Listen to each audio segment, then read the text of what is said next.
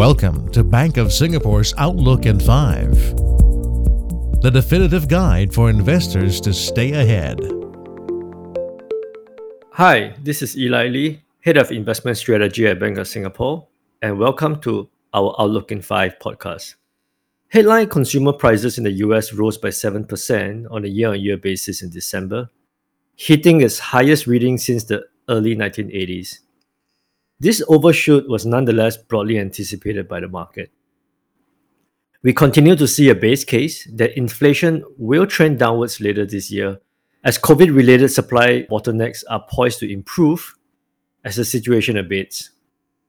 That said, the risk of rising wages needs to be watched carefully, with the latest U S jobs report indicating that wages continues to rise, four point seven percent year-on-year, and zero point six percent month-on-month, and also the wage increases broadening out beyond the hospitality and uh, leisure sector, we believe that higher services inflation remains a risk. Furthermore, shelter inflation is also expected to remain on an uptrend based on rental information. In the latest published remarks before her Senate confirmation hearing, Fed Vice Chairwoman Lael Brainard noted that inflation is too high and that getting inflation back to a two percent level while sustaining a recovery that includes everyone is the Fed's most important task. Finally, Chairman Jerome Powell signaled clearly during his confirmation hearing that the Fed will end its asset purchases by March and that twenty twenty-two will be a year in which we take steps towards normalization, which would include both the rising of rates as well as the reduction in the Fed's balance sheet. Our chief economist has revised our estimates for the two and five-year Treasury yields higher as a result of the latest developments and data. Currently, we expect the Fed to start the lift-off in interest rates in March as soon as the quantitative easing ends. We maintain our twelve-month forecast for the U S ten-year Treasury yield at one point nine percent. Now, so far, the pivot in monetary policy stance has led to higher volatility, in particular in high-growth companies with limited earnings, especially in the technology sector, and we see them as more vulnerable in the rising rate environment.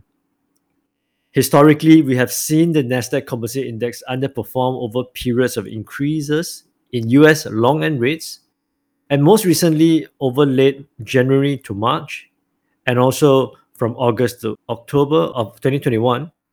And we see the risk of volatility in the scenario that Treasury yields rise disruptively again. Now, regarding COVID, it is clear, increasingly clear, that Omicron is becoming more dominant in the latest wave of infections around the world, amid an a fall in the Delta, and very low level of circulation of Alpha, Beta, and Gamma variants. Although there is increasing evidence that Omicron is more effective at evading the body's immunity response and can result in infection even amongst those who have suffered from COVID before, the variant is also less severe compared to earlier ones. Most importantly, the hospitalization rates have not kept pace and have been much lower compared to the peak in late twenty twenty and early twenty twenty-one. The data in U S bears watching, however, as both infections and hospitalization rates have risen sharply since end December. This could be due to the relatively lower vaccination rates in the U S, especially when comparing boosters. I'd like to touch a little bit about markets in China, where the latest total social financing data showed a very moderate pickup in growth of zero point two percentage points to ten point three percent during the last month of twenty twenty-one. The bulk of the increase came from a significant increase in government bond issuance, which rose to one point one seven trillion from eight hundred sixteen billion in the preceding month.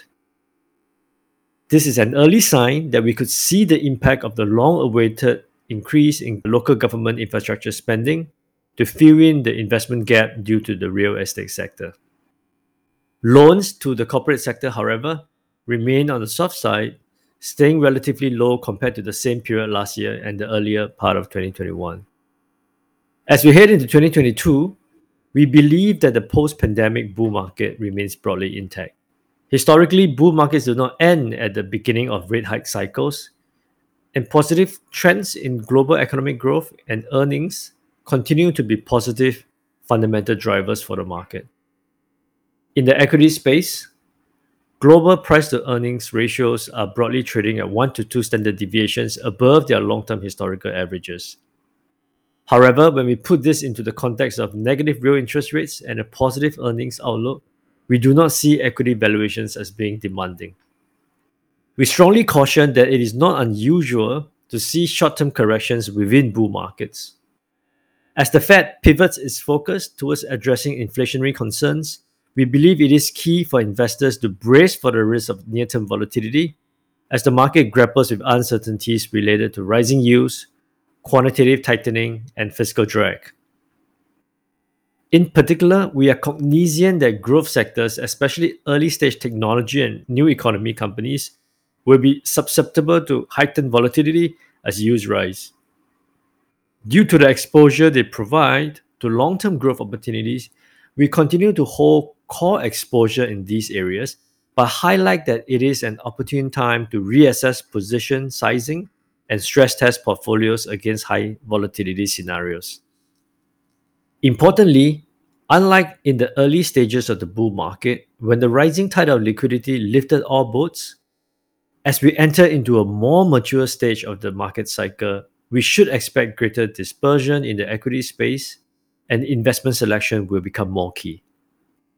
With higher interest rates and quantitative tightening in store for twenty twenty-two as reopening trends continue, we see a compelling case for real economy sectors in the cyclicals and value space, as investors look for earnings and cash flow fundamentals and also resilience against inflationary pressures.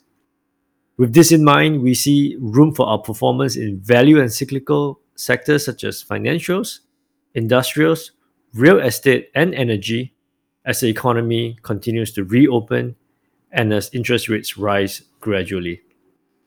Last but not least, we would also like to use this opportunity to remind clients to tap into our vast research offerings, which has recently been greatly enhanced by our collaboration with Haitong International. Under a new B O S Haitong Report branding, for which reports will be available in both English and Mandarin, Bank of Singapore's research capabilities for Greater China stocks will expand significantly with the addition of Haitong International's wide and in-depth H-shares, A D Rs, and A-shares coverage. Clients will benefit from world-class Chinese equities research from Haitong, who has a deep analyst roster, as well as both Mandarin and English reports. This alliance with Haitong International also further strengthens Bank of Singapore's growing franchise in Asia. Over the past several years, the firm has greatly expanded its business in the region, along with its parent, O C B C Bank. Once again, thank you for joining me today, and I look forward to speaking with all of you again next time. This podcast was brought to you by Bank of Singapore.